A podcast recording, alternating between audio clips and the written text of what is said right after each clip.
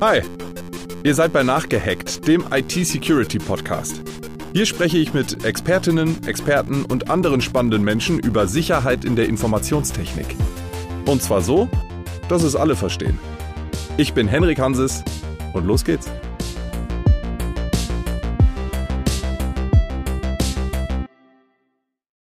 IoT Security, das ist Folge 2 mit Heiko Köpke und Christian Zenger.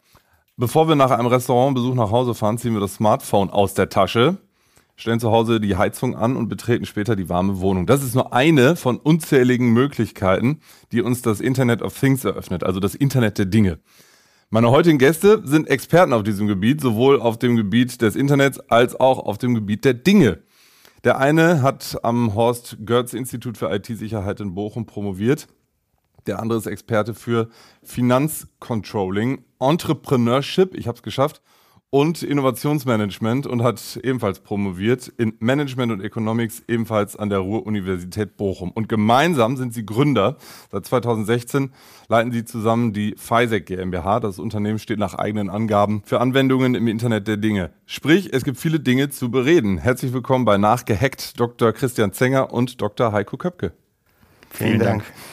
Bei uns ist es Tradition, hätte ich jetzt fast behauptet. Wir haben erst eine Folge gesendet und gemacht, ähm, aber in der hat es sich zumindest bewährt, dass wir zu Beginn einer jeden Folge drei Fragen stellen, den Protagonisten, die bei uns zu Gast sind. Und so wollen wir das auch hier handhaben. Erste Frage an euch beide. Äh, wofür nutzt ihr eure Rechner am häufigsten? Relativ einfach für die Arbeit, selbstverständlich. Also klassische Office-Anwendung bei mir. Hm. Kommunikation. Kommunikation. Aber jetzt nicht Instagram oder WhatsApp oder?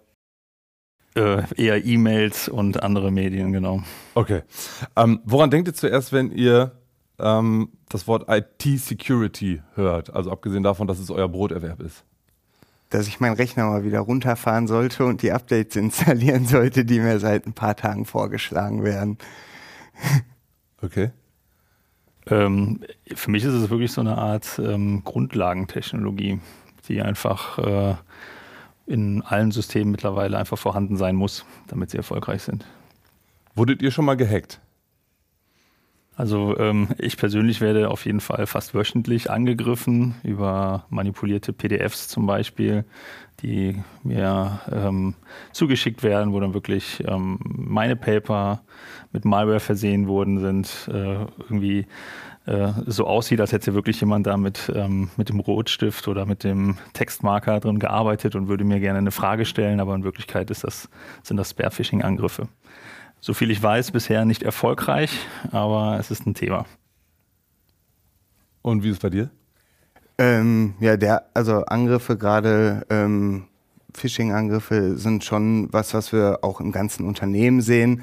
Bis jetzt haben wir ähm, zumindest noch keine negativen Folgen beobachten können. Das ist alles, äh, ja, noch ähm, haben wir alles sehr gut im Griff, aber man sieht schon, dass da äh, von außen gewisse Aktivitäten stattfinden.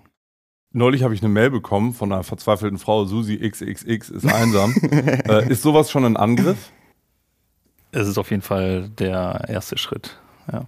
Was, was steckt hinter solchen Mails? Also wenn man, wenn man sowas bekommt, was manchmal vielleicht auch beim E-Mail-Postfach nicht im Spam-Ordner landet, ist, äh, steck, was steckt dahinter? Wie wollen die an mein Geld kommen? Was ist deren, sozusagen, was ist deren Motivation, mir so eine Mail zu schreiben? Also äh, melde dich bei mir, geh auf diese Seite und äh, wenn du einsam bist, wir, wir machen dich glücklich, was weiß ich was, und versuchen mich zu motivieren, auf deren Seite zu gehen. Wie funktioniert deren Konzept? Ähm, also ich glaube, äh, für Privatleute ist es so, dass sie ähm, das sehr breit anwenden, selber noch nicht genau wissen, was da zu holen ist. Ähm, erstmal versuchen, Zugriff auf deine Daten zu bekommen und wenn sie den dann haben, schauen, äh, inwiefern sie dich erpressen können. Mhm. bei Firmen ist es, glaube ich, nochmal was anderes. Da dauert das Ganze auch wesentlich länger. Da werden die Netzwerke teilweise Monate, Jahre lang analysiert, um herauszufinden, in welcher Umgebung bin ich jetzt, was ist da zu holen und ähm, ich denke, die Angriffe, von denen du gerade sprichst, sind halt reine ähm, ja, monetär getriebene Angriffe. Womit wir uns beschäftigen, sind halt auch noch Angriffe wirklich auf kritische Infrastrukturen, also wo der Angreifer gar nicht vorhat, Geld zu verdienen, sondern wirklich vorhat, äh, im richtigen Moment zu manipulieren mhm. und Infrastruktur ähm, beispielsweise das Stromnetz äh, zu verändern oder das Wassernetz und so weiter. Und wenn du vorhin ähm, über Angriffe äh, sprichst, die dich selbst schon treffen sollten, äh, meinst du dann so, so ähm, Angriffe auf Infrastruktur oder waren das bei dir auch private Angriffe? Ja, das weiß ich nicht genau. Also es kann auf jeden Fall beides sein. Mhm. Okay. Gut. Ähm, wir haben im Vorfeld schon so ein bisschen gesprochen und du hast gesagt, frag mich bloß nicht zu Alexa. und äh, da ist es natürlich meine Aufgabe, als seriöser Journalist, dich zu Alexa zu fragen. Aber erstmal die Frage, warum sollte ich dich nicht zu Alexa fragen? Ist das eine Frage, die häufig kommt? Ja, genau. Ich werde das irgendwie jedes Mal gefragt. Von bei jeder Kneipenrunde, was machst du beruflich, IT-Security? Du sag mal, wie ist das eigentlich mit Alexa? Kann ich die nutzen? Das ist wahrscheinlich die Frage, ne? ja, genau. Äh, ich habe eine Frage formuliert. Ihr müsst es wissen, ich nutze die Sprachassistenten Siri und Alexa. Wer hört da noch mit? äh, ähm, ich glaube, die Probleme, die ähm, bekannt geworden sind, sind vor allem die, dass ähm, diese Systeme zu einer sehr hohen Wahrscheinlichkeit auch mithören, ohne dass man Alexa oder, oder Google oder Echo oder was weiß ich was gesagt hat. Und ähm, diese Daten insbesondere von Amazon nicht ähm, besonders ähm, sorgsam ähm, verwendet werden. Also es gab jetzt vor äh, ungefähr drei Monaten einen Artikel in der Wired über die Datenhaltung und wie, wie Amazon mit ihren Daten umgeht und das ist eine reine Katastrophe. Mhm. Und ähm, das alleine motiviert schon, sich genau zu überlegen, wie man mit seinen Daten umgeht. Das heißt, wenn ich morgens aufstehe, ins Bad gehe und äh, rufe, ohne Alexa oder Siri oder sonst irgendwas gesagt zu haben, Schatz, wir haben kein Klopapier mehr, hört Alexa mit. Ja, ist auf jeden Fall nicht ausgeschlossen. Ja. Ich habe mal gehört, dass ähm, wenn jetzt irgendwie kein Datenverkehr stattfindet ähm, und das ist irgendwie messbar, wie auch immer, ähm, dass dann im Grunde genommen auch nicht mitgehört wird. Ähm, ist das nicht ein Argument, dass man sagen könnte, okay, vielleicht doch nicht, vielleicht doch nur, wenn man Alexa vorher sagt? Oder wie, wie schaffen die es mitzuhören, ohne dass man Alexa sagt? Ähm, das ist übrigens eine Alexa im Raum, ich glaube nicht, ne? Wenn wir über sie lästern, dann wollen wir das in Privatsphäre. Das ist übrigens ein Thema, das äh, du ähm, ähm, auch Wissenschaftler hier von der Ruhr-Universität am besten stellen kannst, weil die auch genau das Paper dazu veröffentlicht haben. Von daher schlage ich vor, da wirklich mit den Experten äh, zu sprechen. Machen wir so. Ihr seid Experten für IoT, für das Internet der Dinge. Wie würdet ihr das ganz grundsätzlich, Heiko, äh, definieren, das Internet der Dinge? Ja, eigentlich geht es beim Internet der Dinge um den Paradigmenwechsel, den wir von der herkömmlichen IT-Landschaft haben. Server, Rechenzentren, Laptops, also relativ starke Endgeräte, hin zu dezentral verteilten Kleinstcomputern. Aktorik, Sensorik, das gibt es in unterschiedlichsten Umgebungen. Wie war das Aktorik? Aktorik, also Sensoren sind Geräte, die ähm, messen, sage ich mal, und Aktoren sind halt Geräte, die auch Steuerungsfunktionen dann übernehmen können. Das gibt's in, also gibt's in unterschiedlichsten ähm, Bereichen. Das Thema Smart Home ist wahrscheinlich jedem, äh, ja, jedem Nutzer schon mal irgendwo begegnet. Auf industrieller Ebene ähm, ja, gibt es natürlich auch noch die Bereiche Gesundheitswirtschaft, Industrie und ich sag mal, der Bereich, der mit die höchsten Sicherheitsanforderungen da hat, sind halt kritische Infrastrukturen, die genau auch diesen Paradigmenwechsel erleben, digitalisiert werden, ähm, die Anforderungen der Energiewende, andere Herausforderungen, die äh, in dem Kontext stattfinden, werden halt vielfältig über Digitalisierung gelöst oder zumindest ähm, ja, äh, angegangen. Und damit hat man halt ähm, gerade auch in den kritischen Infrastrukturen den Effekt, dass man viele Komponenten, die draußen im Feld sind, digitalisieren muss. Das heißt, man versorgt sie mit Konnektivität, man schließt sie ans Internet an und ähm, erhält daraus Informationen, kann dann äh, Netze oder andere Infrastrukturen steuern. Und das ist natürlich äh, was, was aus Security-Sicht, wenn man sich alle Bereiche anguckt, nochmal besonders hervorzuheben ist. Also, wenn ich das richtig verstanden habe, gibt es auch, äh, wenn wir über die verschiedenen Formen von mhm. IoT sprechen, gibt es äh, die Säule Consumer, genau. Äh, dann äh, Public, also ähm, so was, was kritische Infrastruktur betrifft und Industrie. Über äh, Public Industrie genau. und über euer Unternehmen wollen wir gleich nochmal kurz sprechen. Aber ähm, wenn wir jetzt mal dieses Smart Home sehen, da gibt's ja echt viele Dinge. Es gibt äh, diese, diese Smart Watches, ähm, es gibt Fernseher, ähm, und es gibt Waschmaschinen. Ähm, würdet ihr grundsätzlich sagen, bei Leuten, die mit dem Gedanken spielen, sich eine Waschmaschine zuzulegen, die sie ähm, äh, in Castrop-Rauxel hinstellen und von Südafrika aus bedienen können, ist das grundsätzlich etwas, was man unkritisch äh, sehen kann? Oder würdet ihr sagen, ah, man sollte aber als äh, User oder als Customer da auch äh, wissen, dass es mit gewissen Risiken behaftet ist? Ja, letzteres auf jeden Fall. Also meine erste Empfehlung ist es, ähm, Smart Home Systeme immer in einem dedizierten WLAN zum Beispiel laufen zu lassen und nie in dem gleichen WLAN, in dem auch, äh, in dem du auch mit deinem Laptop zum Beispiel reingehst. Okay. Ähm, ein, äh, also das ist ein gesichertes extra WLAN nochmal. Ja, genau. Also ein WLAN, was äh, einfach zwei separate Netze hast. Mhm. Weil das Problem ist ja, dass man sich vielleicht nicht vorstellen kann, dass ein Hacker jetzt irgendwie deine Waschmaschine hackt, um dir dann irgendwie dein Programm auf 180 Grad zu, zu stellen oder so. Aber ja, da, da, ist der Lieblingspulli schon mal versaut. Der ist dann eine, eine Nummer kleiner, aber ähm, äh, dass er dann beispielsweise die Waschmaschine als Anfallstor nutzt, um auf deinen Rechner irgendwie Zugriff Ach, zu bekommen. Ist das Problem. Genau, und deswegen, ich würde empfehlen, mit diesen ganzen ähm, Dingen sich auseinanderzusetzen, die Digitalisierung und die Vorzüge alle mal zu testen und auszuprobieren aber zu Hause vor allem darauf achten, dass es halt in einem separaten WLAN dann ist. Nehmen wir mal an, jetzt sagt jemand, ah, also ich habe eine Waschmaschine, die ist 20 Jahre alt, ich habe eine Mikrowelle, die ist 25 Jahre alt und, ähm, und ein Rasenmäher, der ist 15 Jahre alt. Alles nicht online, aber ich möchte künftig, dass all diese Geräte im Smart Home sind und möchte jetzt deinen Rat befolgen. Wen kann man ansprechen, um sich so ein, so ein WLAN, wie hast du es genannt? Ja, ein dediziertes WLAN. So heißt es halt, halt auch. äh, ähm, äh, an wen kann man da ansprechen, ähm, um sich da äh, helfen zu lassen, dass das eingerichtet wird? Ja, gute Frage. Ich befürchte, dass genau dieser Consumer-Bereich aktuell der am schwächsten adressierte Bereich ist, weil vor allem die Endkunden hier auch noch nicht ähm, die Awareness haben oder die ähm, Gerätehersteller noch nicht in der Lage sind, ähm, Systeme zu bauen, die Design, Security by Design beinhalten. Einfach aus Kostengründen, einfach weil kein Kunde nachfragt, weil der Markt da, glaube ich, noch nicht so weit ist. Auch wir als FISEC sind ja extrem ähm, busy allein mit dem Markt äh, der kritischen Infrastrukturen, äh, wo ähnliche Herausforderungen ähm, existieren und wo wir erstmal dafür sorgen wollen, dass zum Beispiel die Wasser- und die Energiewirtschaft abgesichert ist. Und das ist halt schon eine Mammutaufgabe. Mhm. Ähm, Smart Home fällt da tatsächlich hinten, aktuell hinten rüber. Jetzt könnte sich eventuell jemand über das WLAN äh, der Waschmaschine irgendwie einloggen. Gibt es sonst noch irgendwelche anderen äh, Risikofaktoren, die damit äh, in Verbindung stehen? Oder würdest du sagen, das ist so der zentrale Punkt? Also aus Sicherheitssicht wäre das wahrscheinlich der zentrale Punkt. Aus Datenschutzsicht gibt es da natürlich auch noch Aspekte. Wir sind ja hier in Deutschland historisch sehr affin, was das Thema angeht und achten da extrem drauf, was äh, nach den aktuellen Ansätzen auch nicht immer ähm, als ähm, intuitiv oder als besonders benutzerfreundlich wahrgenommen wird. Wenn man sich mal überlegt, wie man jetzt mit Cookies im Internet umgeht, wie läuft das denn dann bei IoT-Geräten? Mhm.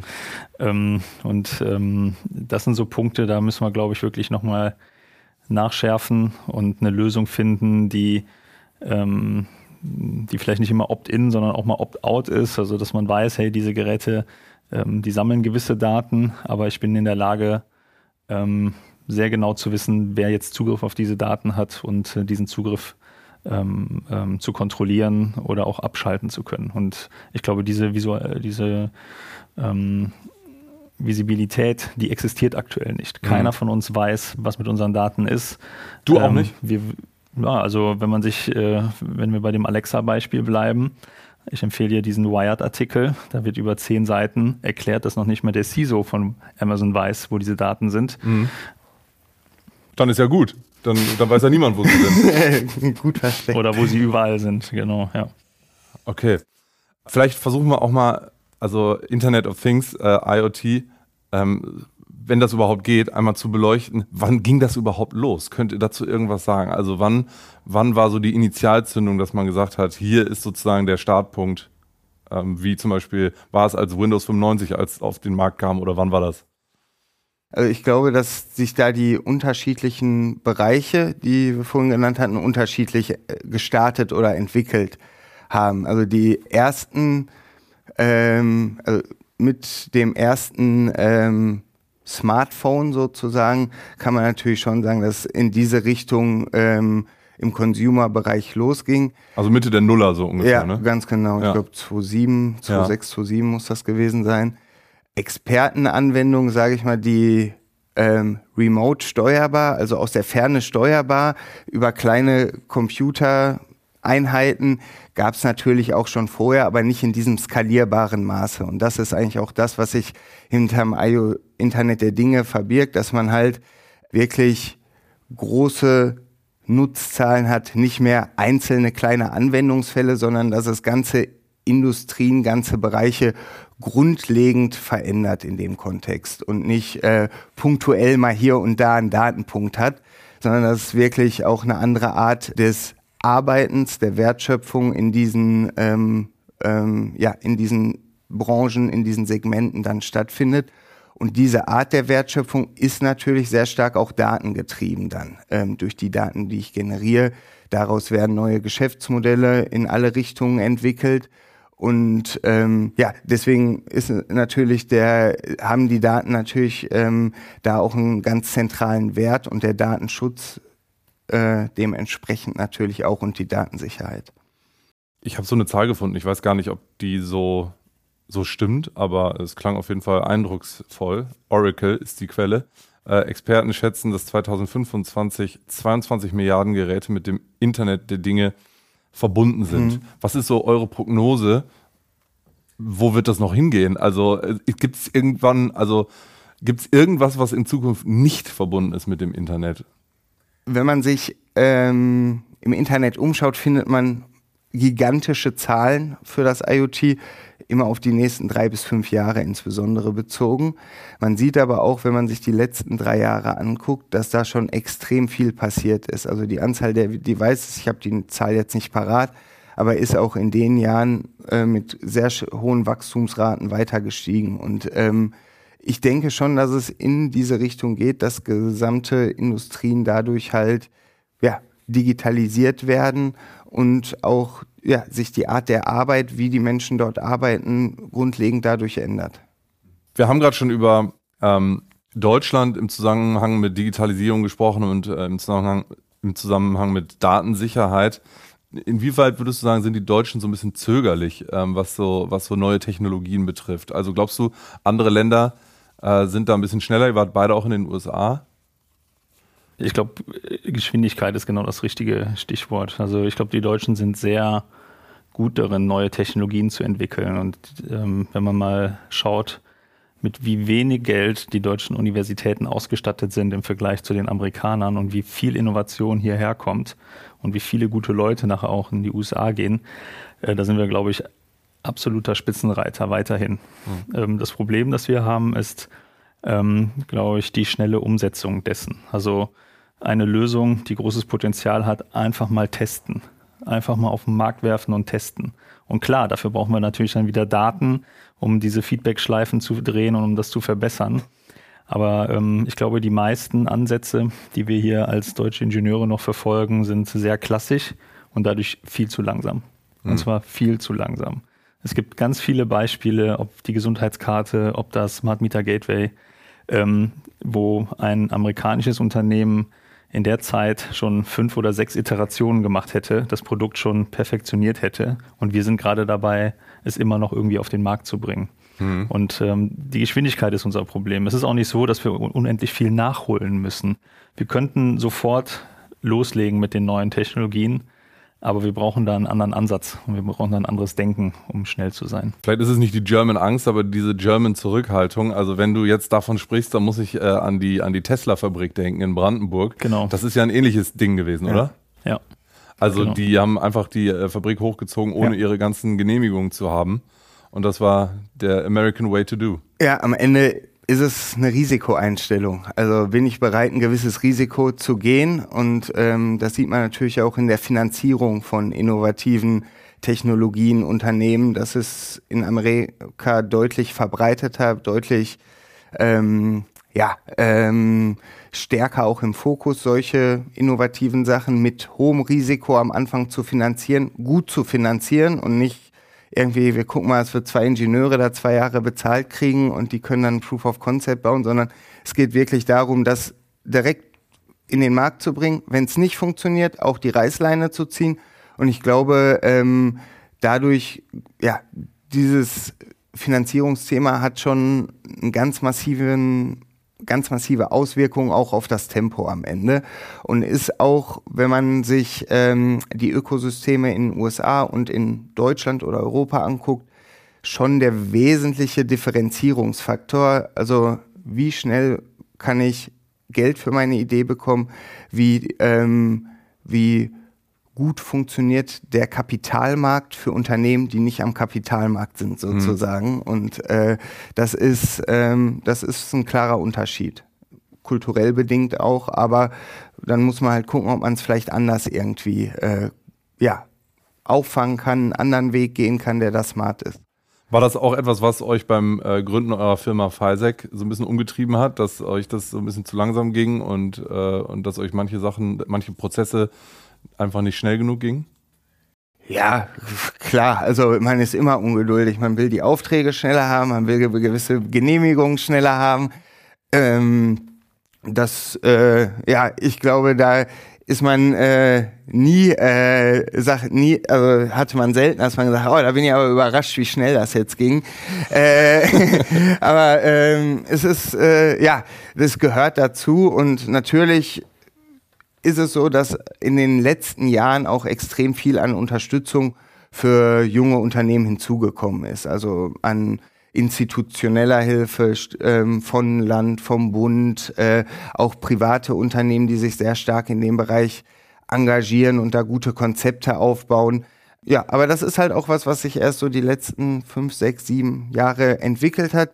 In Amerika ist es vielleicht schon zehn, zwölf Jahre alt und deshalb ähm, hat man da auch noch ein bisschen was zu tun. Also seid, seid ihr optimistisch, dass, dass sich da in die Richtung was entwickelt? Das ist äh ja, absolut. Also äh, man hat auch keine Alternative, wenn man ehrlich ist. Was so, also äh, es muss ja auch so werden und man sieht, ob diese Schritte dann alle zielführend sind und schnell genug sind. Das kann ich jetzt auch nicht beantworten, aber ähm, ich glaube, das gemeinsame Verständnis ist da, dass das der Weg ist, wie man zukünftig vorankommt, das heißt über Innovation, über äh, neue Geschäftsmodelle, über neue Technologien und dass sie wird nicht nur von sag ich mal, von der Staat politischen Seite so gesehen, sondern auch extrem viele Unternehmen haben das erkannt und mhm. arbeiten da mittlerweile auch schon ganz anders mit jungen Unternehmen zusammen, als das vor sechs Jahren, als wir angefangen haben, der Fall war. Wir haben uns natürlich auch ein bisschen entwickelt in der Zeit, aber das Ganze hat schon mehr Struktur bekommen. Okay, jetzt sind wir lange um den heißen Brei herumgetanzt und ähm, jetzt wollen wir mal über eure äh, Firma sprechen. FISEC hat den Gründerpreis 2019 bekommen, insofern äh, so viel, den NRW Gründerpreis 2019, insofern äh, habt ihr nicht so viel falsch gemacht. Ich habe mich natürlich im Vorfeld damit auseinandergesetzt. Ähm, es geht um Internet Security, digitaler Fingerabdruck. Ich habe versucht, es zu verstehen, so ganz verstanden habe ich es nicht. Könnt ihr es mir einmal in leichten Worten erklären? Also ihr müsst wissen, ihr habt einen Germanisten vor euch sitzen und ich möchte auch, dass ihr mhm. dementsprechend einfach formuliert. ähm, okay, also ähm, wir hatten ja gerade gelernt, dass es eigentlich kein echtes Internet der Dinge gibt, sondern dass man Dinge hat, wie ob das jetzt ein Toaster ist oder ob das ein eine Trafostation ist, die Sensoren und Aktoren beinhaltet und die ferngesteuert werden übers Internet. Ähm, das Internet ist eine sehr günstige Art und Weise, um miteinander zu kommunizieren.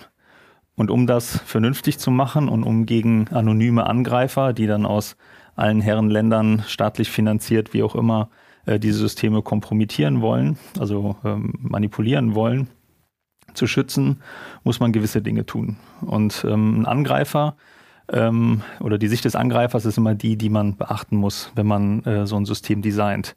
Weil der Unterschied zwischen Security-Ingenieuren und allen anderen Ingenieuren ist, dass wir gegen Intelligenzen arbeiten, während alle anderen gegen physikalische oder chemische Gesetze arbeiten. Die sind mhm. relativ klar. Mhm. Aber eine Intelligenz, ein Angreifer, der denkt sich immer wieder was anderes aus. So.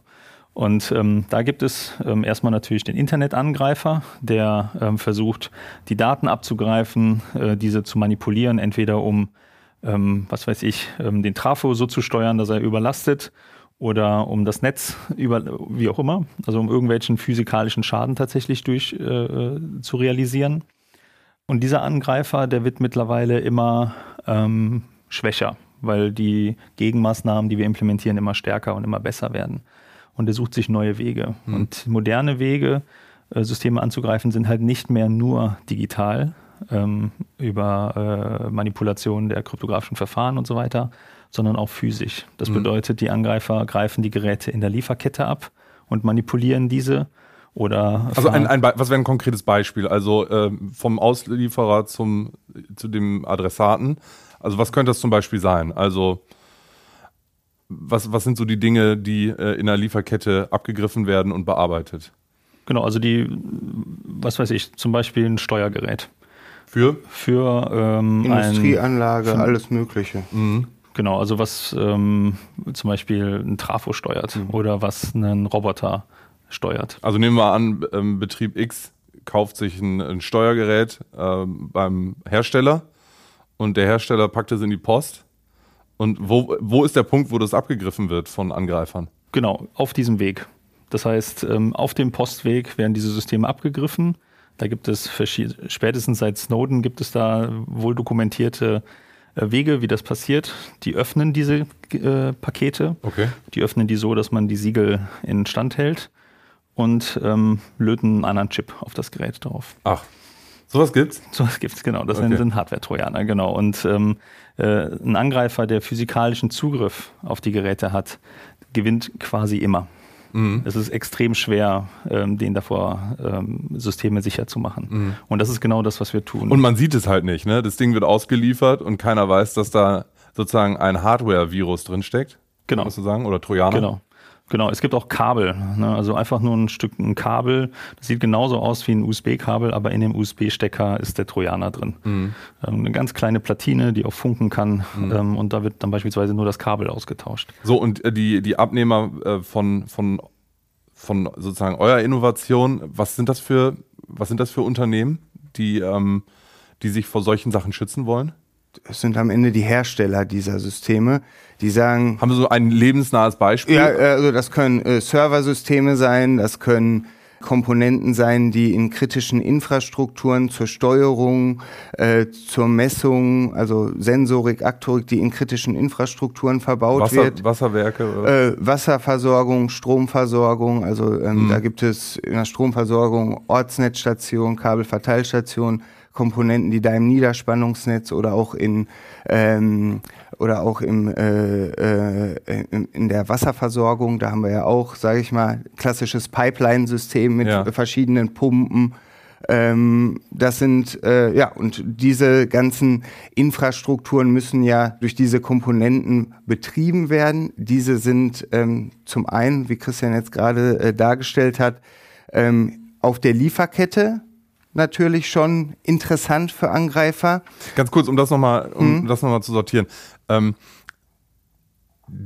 diese, diese Firmen sind dann, hast du ja gerade beschrieben, was sie machen, also äh, sind, weiß nicht, in der Wasserversorgung. Und was ist dann die Motivation der Angreifer, an die Geräte zur Steuerung zu kommen, um hinterher da zu manipulieren? Damit ich praktisch in dieser kritischen Infrastruktur eine Komponente habe, die ich relativ, die ich übernehmen kann, die ich dann ähm, über den zusätzlichen Kanal oder wie auch immer fremd steuern kann. Ich kann Daten verfälschen, sodass äh, zum Beispiel in den Leitsystemen falsche Daten ankommen. Hm. Daraus steuere ich mein Netz falsch. Das Netz kann zusammenbrechen.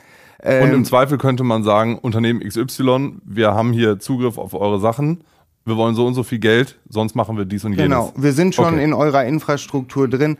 Äh, natürlich auch äh, klassisch Verschlüsselungstrojaner, äh, aber da würde man wahrscheinlich nicht diesen aufwendigen, extrem ähm, aufwendigen Weg gehen. Ähm, da gibt's andere Wege, aber ich denke, gerade die Angriffe über die in, auf die Infrastrukturen sind da ein klarer Fall. Okay, so und jetzt haben wir nochmal das fertige Gerät, wird losgeschickt. Ja. Unterwegs kommen die gemeinen Kriminellen DHL-Boten, Kleiner Spaß. ähm, und äh, die machen das, das Gerät, welches das auch immer ist, auf, setzen einen Chip ein, schrauben es wieder zu und keiner merkt, dass sie in der Infrastruktur sind. Und jetzt kommt ihr ins Spiel.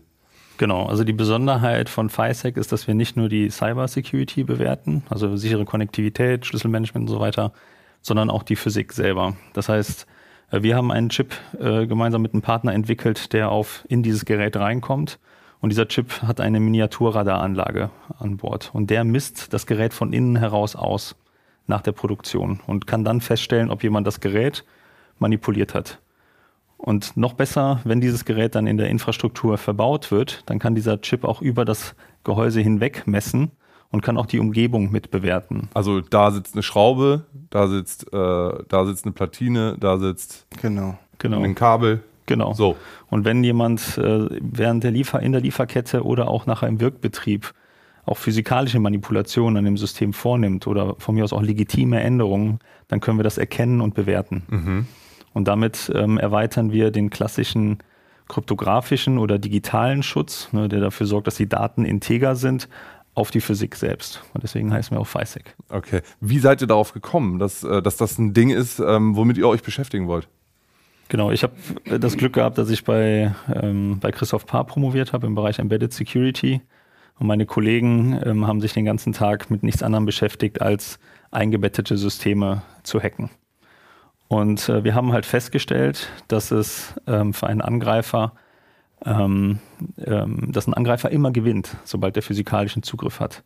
Und dass ähm, dieser Angriffsvektor einer ist, der nur extrem schwer und durch ein unfassbar komplexes Katz-und-Maus-Spiel ähm, ähm, beherrscht wird. Und dieses Katz-und-Maus-Spiel ist so schnell in der Iteration, dass die Produkte, die dann, was weiß ich, Seitenkanalresistent, das ist ein spezieller Angriff, ähm, auf den Markt kommen, das bis dahin schon wieder obsolet ist und schon wieder einen neuen Angriff gibt.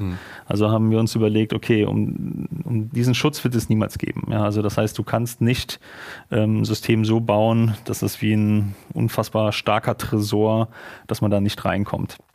Sondern man muss äh, mit einem Detektionsansatz daran gehen. Das heißt, Also der Ursprungsgedanke war so doll festschrauben, dass, dass man das nicht aufkriegt. Also das war auch ein kurzer Gedanke. Schön verkleben und mit ein bisschen Teer. Genau. So. Das, Mhm. das sind auch tatsächlich ja ähm, auch, ja. Ansätze, die heutzutage gemacht werden, die aber keinen Nutzen haben. Ne? Also Okay. die, die durch einen motivierten Angreifer einfach umgangen werden. Und genauso wie Türkontakte oder solche Spielereien. Ja, ist, ist wie ein Fahrradschloss. Man muss nur ein, eine Zange haben, die stark genug ist, man kriegt es am Ende doch auf. Genau. Und dadurch, dass es ein Informationssystem ist oder ein System, was mit einem Informationssystem verbunden ist, ähm, hat der Angreifer, wenn er dann das getan hat, natürlich Zugriff auf dein Netzwerk oder auf Teile deines Netzes. Und damit muss man umgehen. Und damit das risikotechnisch vernünftig bewertet wird, ähm, haben wir diesen Chip entwickelt, der ganz einfach als zusätzliche Komponente in die Produkte eingebaut wird und ähm, diese Bewertung der physikalischen Integrität mit übernimmt, zusätzlich zu der Bewertung der, der Cyber-Aspekte. Okay, es ist im, im Grunde wie so ein, äh, wie, wie so eine, wie soll man sagen, so eine Lichtanlage, die, so ein Bewegungsmelder. Kann man das so sagen? Ähm, der Unterschied ist, dass wir Veränderungen auch erkennen, ähm, nachdem sie passiert sind. Also das heißt, äh, wenn jemand das System totschaltet, also Strom wegnimmt, sage ich jetzt mal, und einen Chip austauscht oder eine Komponente äh, drauf lötet ähm, und das System dann wieder eingeschaltet wird, dann erkennen wir trotzdem diese Veränderungen. Das heißt, wir müssen den Angreifer nicht erkennen oder, oder äh, erwischen, während er das tut, sondern wir können auch einfach den, die Veränderungen, die er hinterlässt, erkennen. Okay, Innovation made in Germany. Und dann seid ihr damit 2016 an den Start gegangen und niemand wollte es so richtig haben.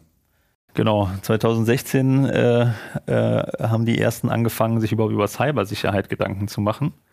Und noch gar nicht über cyberphysische Sicherheit, wo wir dachten, okay, äh, interessant. Äh, wir waren damals auch tatsächlich noch auf der Cebit.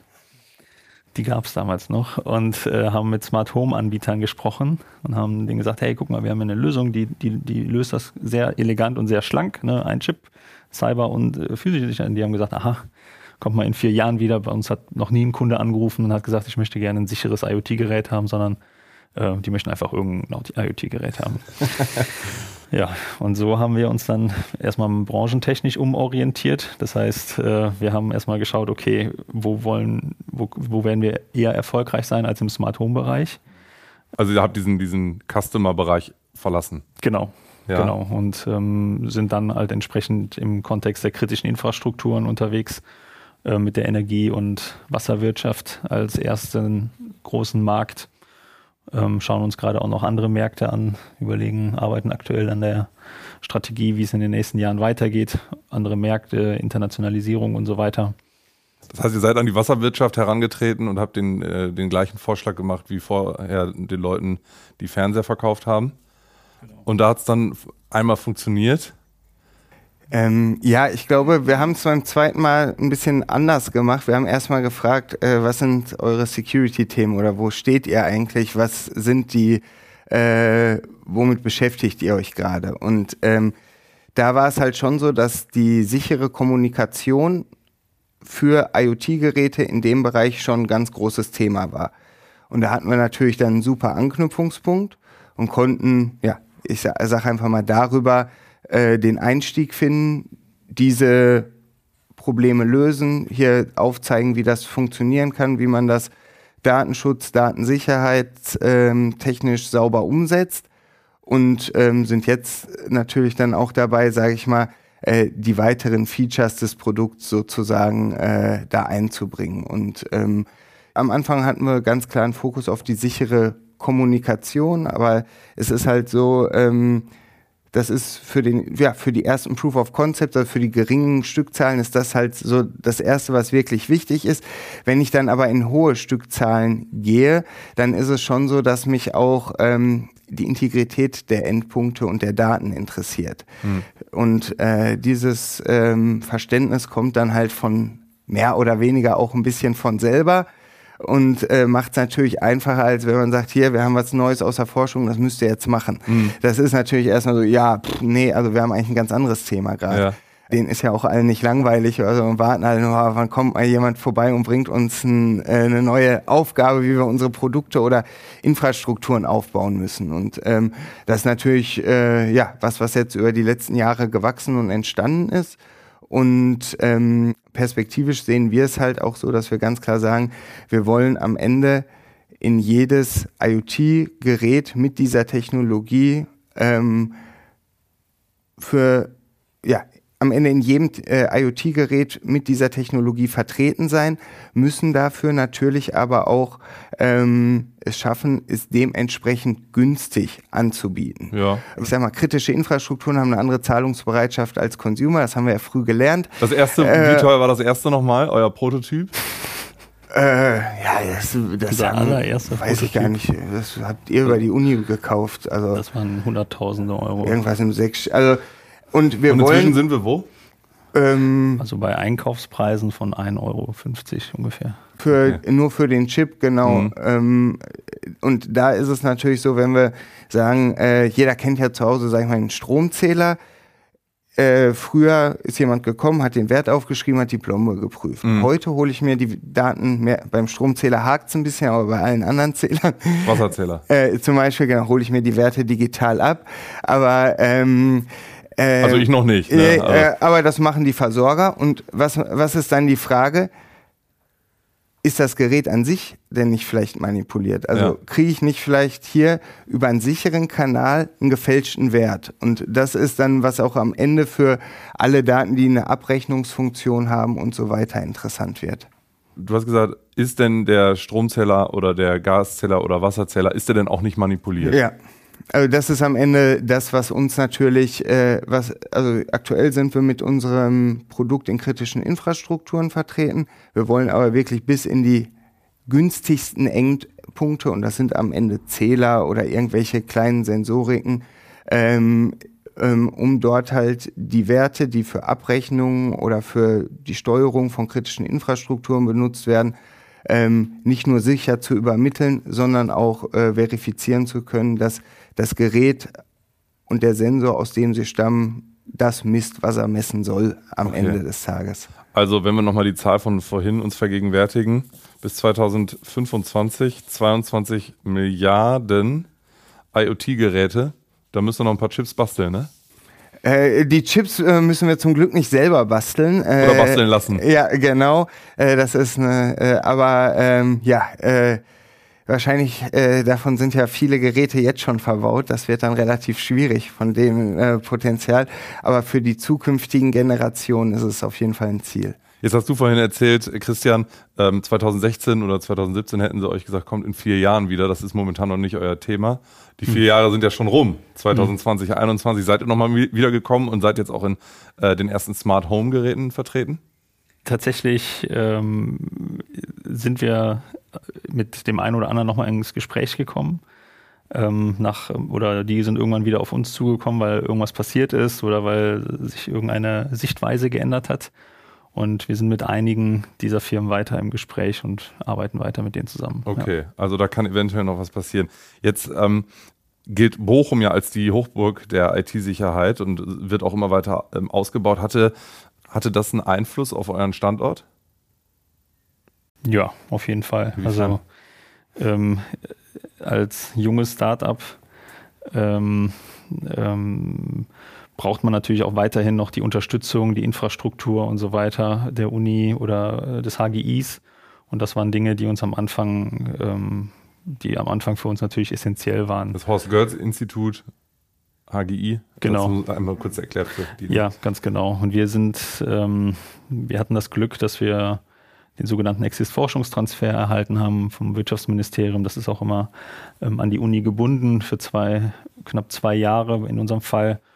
Und so hat quasi ähm, ja, dieser Forschungstransfer auch stattgefunden. Das heißt, das, was wir, was wir in der Promotion entwickelt haben, haben wir dann ungefähr zwei Jahre lang immer mehr in Richtung Produkt äh, entwickelt, das auch hier angesiedelt an der Ruhr-Universität. Und ähm, so ja, sind wir natürlich auch hier in Bochum geblieben. Aber Bochum als Marke oder als Name im Bereich der Cybersecurity ist natürlich gesetzt. Das, äh, da wollen wir, da wollen wir nicht weg. Aber ich glaube auch darüber hinaus ist Bochum also als Gründungsstandort äh, sehr, sehr geeignet. Also wir haben hier eine super Infrastruktur, viele Hochschulen sind äh, haben eine super Anbindung, sind Mitte in Euro, sind mitten in Europa. Also ich sag mal Amsterdam, Paris kann man direkt mit dem ICE von hier, Berlin, das ist alles relativ einfach machbar. Und ähm, ja, ich glaube, das ist äh, war für uns ähm, nie wirklich fraglich. Am Anfang hieß, ah, er macht ein Startup, dann geht er jetzt auch nach Berlin hm. oder wir so, ah nee, also eigentlich, äh, das war überhaupt nicht der Plan. Da waren wir uns auch relativ schnell einig. Und äh, das ist sympathisch, wenn ich dies am Rande bemerken darf. Aber weiter. Äh, danke. Ja, aber das war für uns relativ klar. Man wurde halt, wie gesagt, darauf angesprochen, aber ähm, wenn man sich das anguckt, einmal von der Infrastruktur hier, von den Ressourcen, die man ähm, Personal, ähm, aber auch die Unterstützung, die man hier bekommt, ist man, glaube ich, sehr gut aufgehoben. Du hast gesagt, selbstständig machen, gründen würdest du immer wieder tun, aber äh, du würdest gerne gewisse Fehler vermeiden. Was waren denn aus deiner Sicht so die Fehler? Ah, was heißt Fehler vermeiden? Also ähm, ich glaube, man wäre, wenn man es nochmal macht, schneller. Also dieses Thema Tempo wieder. Man würde äh, die eine oder andere Runde nicht gehen, die man äh, gemacht hat, weil man es nicht besser wusste. Natürlich hat man auf dem Weg auch was gelernt. Das ist dann immer so ein bisschen die Kehrseite. Deswegen ist die Frage immer etwas hypothetisch sozusagen. Aber ähm, ich glaube, wichtig ist, dass man äh, die Fehler in gewisser Weise revidieren kann und dass man äh, mehr gute als schlechte Entscheidungen trifft, dann ist das, äh, kommt man da schon ganz gut äh, durch. Also ihr wirkt auf jeden Fall sehr zufrieden äh, mit dem bisher Erreichten. Wo steht ihr jetzt gerade mit FISEC und wo wollt ihr in fünf Jahren stehen? Stand heute ähm, ist es so, dass wir im Wesentlichen im deutschen Markt vertreten sind, erste Schritte jetzt auch Richtung EU-Ausland gemacht haben, etwas über 50 Mitarbeiter haben und im Oktober auch unser neues, unsere neues Headquarter beziehen werden hier in Bochum, was gerade gebaut wird. Also da sind wir eigentlich schon sehr gut äh, gerade auf dem Weg. Und ja, in den nächsten Jahren ist ganz klar ähm, das Ziel, ähm, die Internationalisierung konsequent voranzutreiben, also ähm, EU-Ausland, ähm, USA zu schauen, ob man, wie man da einen Marktzugang ideal finden kann. Und ähm, ja, äh, das ist, sag ich mal so, aus der Marktsicht schon das, was jetzt für die nächsten Jahre ähm, klar auf der Agenda steht. Okay, Ähm, ja, für euren weiteren Weg mit der Pfizer GmbH. Es klingt auf jeden Fall alles vielversprechend. Äh, da wünsche ich euch auch weiterhin alles Gute. Ähm, ich kann euch sagen, ich habe verstanden, was ihr macht.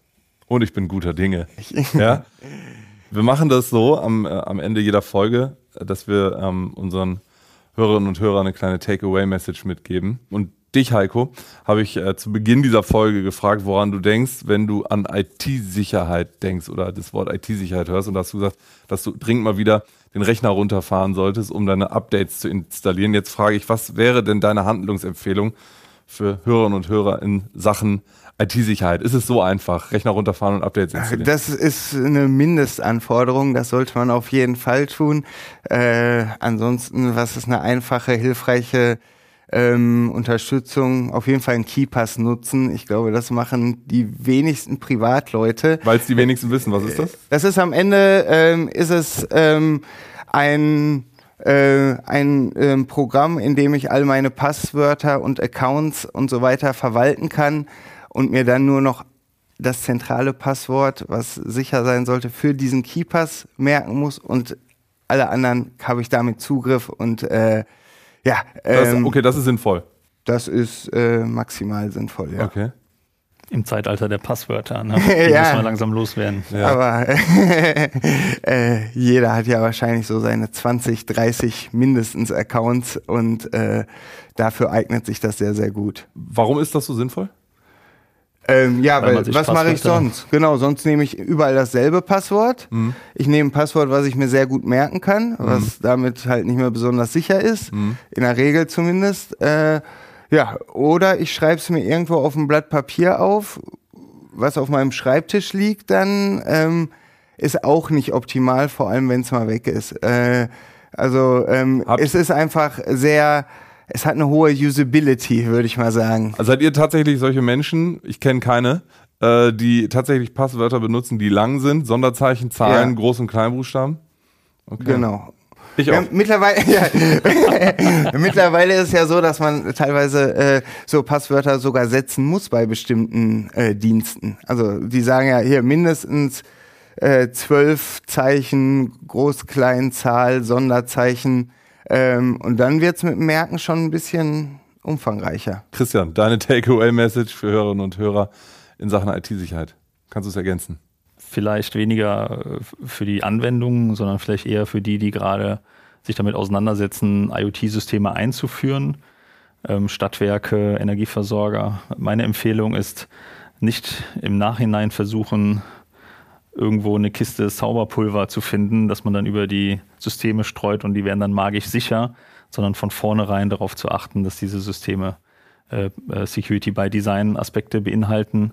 Das wird am Ende auch wesentlich günstiger werden. Wunderbar. Heiko Köpke und Christian Zenger, ich danke euch recht herzlich für das Gespräch und für euren Besuch bei Nachgehackt. Danke Vielen dir. Dank.